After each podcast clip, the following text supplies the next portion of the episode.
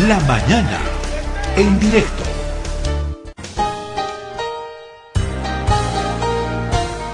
Seguramente ustedes se han enterado de los conflictos que hay por el tema tierras, sobre todo en el departamento de Santa Cruz y sobre todo entre el gobernador de Santa Cruz, Luis Fernando Camacho, y el presidente ahora, porque ayer hizo un anuncio el presidente Luis Arce. Para hablar de este tema y para desentrañar cuál es el conflicto, qué hay detrás de este tema de tierras, hemos convocado a Gonzalo Colque, él es director de la Fundación Tierra, a quien le doy las gracias por atender el llamado de Herbol y el saludo, buenos días Gonzalo. Un saludo cordial a la distancia, un gusto estar nuevamente en tu programa. Bien, eh, estaba diciendo que hay un conflicto en ciernes a la vista, podríamos decir, o este conflicto ya se arrastra desde hace mucho tiempo atrás. El eh, presidente eh, del país hizo un anuncio en sentido de que va a ordenar la dotación de tierras en el departamento de Santa Cruz. El gobernador de Santa Cruz, Luis Fernando Camacho, le dijo que no, que eso era una provocación y que eh, la dotación de tierras siempre traía conflictos. ¿Cuál es la situación de este tema, Gonzalo, en Santa Cruz sobre todo? Sí, eh, en ocasión del 2 de agosto, que es una fecha histórica, todos hubiéramos eh, deseado escuchar anuncios importantes de lucha contra el tráfico de tierras, que es el problema central en este momento y en los últimos años. Y por supuesto que se necesitan muchísimas acciones y decisiones de parte del gobierno nacional y también de parte del gobierno departamental y los sectores involucrados. Eh, lamentablemente, hay que decirlo, esto no ha sido así. El anuncio del presidente Arce del día de ayer eh, más bien ha sido en realidad una, una salida eh, pública en defensa de los asentamientos interculturales de Santa Cruz y asentamientos que tienen pues este graves indicios de irregularidades, ¿no? Afectados por, por denuncias de tráfico de tierras y dotación de tierras mayormente a cocaleros del trópico de Cochabamba y a los militantes del MAS, y no así a la gente que no tiene tierra, que sufre minifundio o que hay gente interesada en crear comunidades campesinas para la producción agrícola y ganadera en el departamento de Santa Cruz.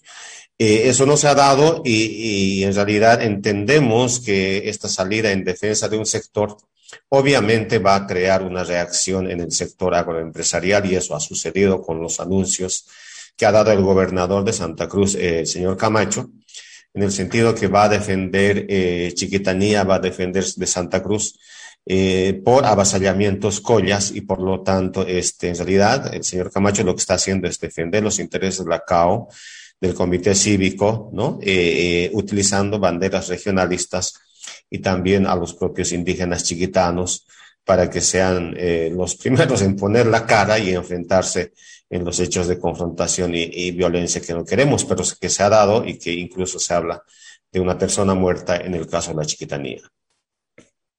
Ahora, en esto, Gonzalo, ¿quiénes tienen las tierras? Ayer el senador Williams Torres de el movimiento al socialismo habló en nuestra emisora y dijo que las tierras eh, ahí en Santa Cruz están divididas el 50% la agroindustria, el 25 o 24% los interculturales y el otro 24 o 25% los eh, indígenas de la, del oriente de nuestro país.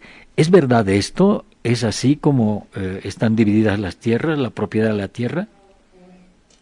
Probablemente esa referencia sea a los datos eh, generales de la tenencia de la tierra del INRA sobre cómo está distribuido entre distintos sectores. Eh, pero no tiene muchísima relevancia esa manera de entender el problema agrario, eh, sobre todo en Santa Cruz, por varios problemas y, definiciones técnicas que, que resumen lo siguiente. Primero, el valor de la tierra, el valor comercial, el valor productivo de la tierra no es lo mismo en una zona central y productiva como sería la zona de Pailón o Cuatro Cañadas que en la zona de San Ignacio o en el Chaco cruceño. ¿no? O en las zonas mucho más alejadas, con menos infraestructura, sin chaqueos, sin desmontes, sin servicios. Entonces podemos encontrar tierras que tienen un valor de un dólar la hectárea, hasta tierras que tienen valor de cuatro mil, cinco mil dólares la hectárea con mejoras que, que son introducidas para la producción empresarial. Entonces no se puede equiparar y contar por igual. Eh, lo importante es ver por cada zona agroecológica quién tiene esas propiedades. Y la zona más importante de, evaluar con, con, precisión me parece que es la zona agroindustrial de Santa Cruz, que es la zona central, ¿no? La zona que va entre Pailón, entre Río Grande, entre Yapacaní, San Julián, ¿no? y hasta cierto punto al sur de la ciudad de Cochabamba. Es una zona de 3.2 millones de hectáreas, en general todas, la mayor parte, en producción, en producción. Y de esta zona, hablando de estas 3.2 millones de hectáreas, en esa zona la mayor parte efectivamente está en la categoría de medianos y grandes propiedades agrícolas. Eso es verdad. Y en esa zona hay muchísimas propiedades menores, pero muchísimas en número de, pequeñas propiedades campesinas, individuales, familiares, muchas de estas fraccionadas y mostradas jurídicamente como pequeñas propiedades cuando son propiedades empresariales medianas y grandes. Estos sectores eh, han hecho este, artificios eh, legales para este, convertir en pequeñas propiedades lo que serían medianas y grandes para evitar el pago de impuestos y ser cuestionados, en fin. Entonces, en resumen, lo que prima y lo que hay que tener en cuenta es que en estas zonas se ha titulado y saneado lo preexistente, no ha habido una reversión, una expropiación, una redistribución de la tierra. Entonces, básicamente el saneamiento que ahora el INSA se afana en terminar ha consolidado lo preexistente y lo preexistente es el predominio de las grandes propiedades empresariales por encima de las pequeñas propiedades campesinas e indígenas. Y eso no ha cambiado en lo esencial, ¿no? Y no ha cambiado básicamente porque a pesar de que la ley obliga a que se modifique esta estructura agraria, lo que, lo que ha primado y lo que ha intermediado este, este, esta, esta legalización de estos derechos es la corrupción y el tráfico de tierras. Ahora, el gobierno ha anunciado que se va a revertir la dotación de tierras que se hizo durante el gobierno transitorio de Yanine Áñez y son aproximadamente unas 760 mil hectáreas. Eh, ¿Cómo ha ocurrido eso? ¿Cómo ha ocurrido esa dotación? ¿Es cierto que se ha dotado de tierras en esa cantidad durante el gobierno de la señora Áñez? No existen procesos de saneamiento y titulación de tierras que empiecen y terminen en una sola gestión de gobierno. Los procesos de saneamiento generalmente duran entre 5, 7 años. Y lo que ha logrado titular o sanear el gobierno transitorio de la señora Áñez es lo que ha comenzado mucho tiempo atrás y que tenían algunas observaciones. Entonces, efectivamente, número uno, existen casos irregulares de grandes propiedades que ha saneado el gobierno transitorio cuando no le correspondía hacerlo. Y esta denuncia la hemos hecho nosotros públicamente. ¿no? Y, y nosotros hemos mostrado cómo el caso, por ejemplo, el caso icónico del señor Branco Marinkovic y su familia estaba titulándose cerca de 34 mil hectáreas de tierras en dos zonas de Santa Cruz en el gobierno de la señora Áñez y el señor Branco eh, siendo ministro de Estado en ese momento. Pero no es el único caso, ciertamente. Entonces, ¿hay un problema de, de corrupción, de acaparamiento de tierras en ese periodo? Por supuesto que sí. Pero no es la figura completa, no es la fotografía completa. Lo que un gobierno nacional que defienda los intereses nacionales, lo que tiene que hacer es revisar todas las actuaciones y todos los actos de corrupción que se han dado en el proceso de saneamiento y titulación de tierras, por lo menos en los últimos 10 años, desde el año 2010. Eso es lo que tiene que haberse dado, porque ese es el periodo en que se explica el caso del clan Cocarico, el caso de las extorsiones a las comunidades menonitas asentadas en tierras fiscales, el caso de las grandes propiedades por encima de 5.000 hectáreas saneadas y tituladas en ese periodo, el lotamiento de las tierras fiscales del caso Bolibras de 100.000 hectáreas que ahora quedan tres o cuatro mil hectáreas de tierras fiscales allá y que se ha entregado a brasileros, a argentinos, a privados, a comunidades menonitas, ¿no es cierto? Entonces, lo, que trata de investigar y lo que trata de utilizar políticamente el gobierno nacional es una pequeña parte, ¿no? Lo que nos hubiera gustado, y creo que a todos los bolivianos, es que las autoridades del sector, el INSA, anuncie y diga explícitamente que va a investigar todos estos hechos de los últimos 10 años. Caso contrario, si cualquier anuncio que haga una autoridad del sector agrario y diga que se va a limitar, en otras palabras, a eh, investigar, ¿no? a fiscalizar las actuaciones del gobierno transitorio, está ocultando y es cómplice del tráfico de tierras que ha habido en, eh, en una década en nuestro país, por lo menos. Gonzalo, ¿tú crees que este choque que ha, ha ocurrido ayer entre el gobierno central y la gobernación de Santa Cruz pueda escalar más con el tema de tierras como telón de fondo o como telón principal, digamos. Eh, en tu percepción, esto es posible que eh, se sume a los problemas que tiene la gobernación para eh, con el INRA y todo lo que conocemos, eh, Gonzalo. Creo que absolutamente puede suceder eso porque eh, convergen dos componentes delicados eh, en este tema. Uno, el, el, problema real de tráfico de tierras de grandes intereses que están en juego con el proceso de saneamiento, de titulación. Y en realidad las, los sectores que están disputándose la tierra están disputándose un poder económico en torno a quién se va a apropiar de la mayor parte de las tierras fiscales en nuestro país. Entonces es una lucha económica que hay por detrás de todo este conflicto de tierras y ahí hay muchísima gente que tiene intereses en juego, por lo tanto es un conflicto material potencial. Por otro lado, tiene un componente político muy importante, como ya eh, hemos visto estos días, el hecho de despertar, eh, por un lado, discursos eh, collas, ¿no? De discursos de decir que Santa Cruz ahora otra vez es enemigo de los collas y hay un manejo, una manipulación política de la sensibilidad, por ejemplo, de las comunidades aymaras y quechuas, y es un uso político que con el tiempo puede crecer fácilmente. Pero lo mismo sucede en la región de Santa Cruz, en el departamento de Santa Cruz, y por lo tanto el conflicto político y el regionalismo, el enfrentamiento, el anticentralismo vuelve a ponerse en escena. Y los actores interesados e involucrados en esto, en este caso el, gobierno del MAS y el gobierno de Creemos, ellos pues este, tienen interés de que este tema sea, tenga componente político porque buscan ganancia eh, en términos de a, dónde se suman los electores, ¿no? Con qué, con qué pensamientos se alinean. Entonces hay una manipulación y un uso politizado del problema en la tierra que puede incluso eh, provocar mayor atrincheramiento y atrincheramiento que puede este, traducirse en enfrentamientos, sobre todo en la región de Santa Cruz, donde solamente no están solamente los, los, los campas, digamos, los, los cruceños, sino mm. es una región donde convergen collas, eh, migrantes, interculturales, campesinos y los indígenas chiquitanos, que también eh, es un sector eh, utilizado, manipulado, pero ciertamente también afectado en sus derechos de, de, de, de, protección de sus territorios indígenas. ¿Y tú crees que, eh, bueno, ayer la Asamblea de la Cruceñidad ha resuelto apoyar el bloqueo de 48 horas, de rearticular el movimiento cívico? ¿Tú crees que eso también es parte de este conflicto que ha surgido a través del encontronazo por el tema tierras entre el gobierno y la gobernación de Santa Cruz?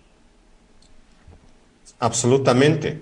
Y, voy a dar un ejemplo concreto. Se ha politizado y se está utilizando muchísimo el hecho de que un compañero indígena chiquitano ha fallecido estos días eh, y que hace unas semanas atrás estaba en un pequeño enfrentamiento entre eh, asentamientos campesinos y eh, población indígena chiquitana que, que, defendía la zona y que ha resultado con una herida. No sabemos exactamente las circunstancias en que, en que han ocurrido estos casos y por qué este compañero indígena ha fallecido, pero lo cierto es que se está empezando a utilizar como una bandera política estos hechos. ¿no? Y a estos sectores que tienen intereses políticos y a su vez intereses económicos grandes, les interesa tener este tipo de banderas. Y ahí lo que vamos a tener y lo que hemos tenido en el pasado es que finalmente quienes pagan los platos rotos de estos conflictos son los pobres, sean campesinos, sean indígenas, sean migrantes, ¿no? Ellos empiezan a enfrentarse, empiezan a ser utilizados como carne de cañón y ellos son eh, las principales víctimas porque eso es lo que ha sucedido y eso es lo que puede llegar a suceder en adelante. Entonces creo que por eso es muy importante, otra vez reitero, que en realidad tanto el gobierno departamental como el gobierno nacional deberían pedir lo que se tiene que pedir, pedir, exigir, ¿no? anunciar medidas de fiscalización y medidas de lucha contra el tráfico de tierras. Eso es lo que corresponde y no eh, eh, cada uno atrincherarse en sus propios discursos e intereses económicos, porque como, como he mencionado, esto va a crear mayor conflicto y en eso van a estar los pobres, que son campesinos, los indígenas, y en realidad vamos a estar los bolivianos enfrentados otra vez en torno a intereses económicos y políticos eh, que no lo van a decir, pero que tienen estos sectores eh, que anuncian este tipo de batallas políticas. A ver, eh, ¿a cuánto ascenderá en, en dinero esos intereses económicos por las tierras en Santa Cruz? ¿Cuánto será el capital que está en juego en este juego político, digamos, de las tierras en el oriente boliviano? Son miles y millones de dólares, no, no se puede cuantificar tan fácilmente eso. Millones. Pero obviamente estamos hablando, en este caso de los gremios agropecuarios, de la defensa de un sector económico cuyo poder económico está basado en la tenencia de grandes extensiones de tierras que fueron fiscales y que ahora pasan a manos privadas, ¿no es cierto? Mm. Eso en sí es un capital económico importante que posee un gremio cruceño empoderado en el sector agroindustrial. El otro tema importante es la renta, la renta agraria que genera este sector, porque estos temas de tenencia de la tierra no necesariamente implica que el propietario es a su vez productor. Muchos, probablemente la mayoría de los propietarios medianos y grandes, alquilan estas tierras a brasileños, argentinos, a inversores privados extranjeros quienes en realidad producen la soya, el maíz transgénico, los cultivos de exportación y viven de una renta agraria que habría que valorar por lo menos en 150 dólares la hectárea, que es el precio de mercado del alquiler de tierras en las zonas soyeras. Entonces, fácilmente, por poner un ejemplo concreto, un propietario de tierras que tenga 2.000 hectáreas bajo cultivo y se dedica a alquilar esto en cada temporada de siembra y cosecha, está en juego para él, para este propietario, 300 mil dólares de ingresos por renta de alquiler de la tierra. Entonces, los intereses que están en juego son realmente grandes e importantes. No estamos hablando de tierras marginales que no tienen valor productivo, ¿no es cierto? Entonces, eso obviamente va a cohesionar a un sector y este sector va a salir en defensa de, estos intereses. Y lo mismo se puede decir de otros sectores. Si también existen pequeños, también existen colonizadores, también existen comunidades interculturales que este, tienen tienen en, sus filas dirigentes y personas que trafican con la tierra. el hecho de que sean comunidades, sean indígenas o interculturales, no quiere decir que per se sean buenos o malos ellos en sí. Existen sectores que tienen estas características y sectores que con todo derecho y legitimidad están trabajando la tierra, están cultivando la tierra y produciendo, cumpliendo la función social. Entonces, no se puede meter en una misma bolsa a nombre de que son campesinos o son interculturales o son indígenas arrimados al sector de poder, etcétera, sino que creo que hay que tener mucho cuidado, pero los discursos políticos van a llevar necesariamente a alinear todos estos sectores como en una figura de blanco y negro, ¿no? O son los malos o son los buenos de la película y eso ojalá no se simplifique de esa manera porque eh, eso va a crear este crear mayor conflicto por la tierra y, más aún a medida que vengan las elecciones. Bien, eh, Gonzalo, te agradezco muchísimo por estos minutos con Herbol. Este tema de la tierra es muy complejo, así que vamos a seguir en contacto. Eh, en cualquier momento te vamos a convocar. Muchísimas gracias. Un saludo a ti, eh, José Luis. La conversación con Gonzalo Colque, investigador de temas agroambientales, el tema la tierra, el conflicto por la tierra en nuestro país.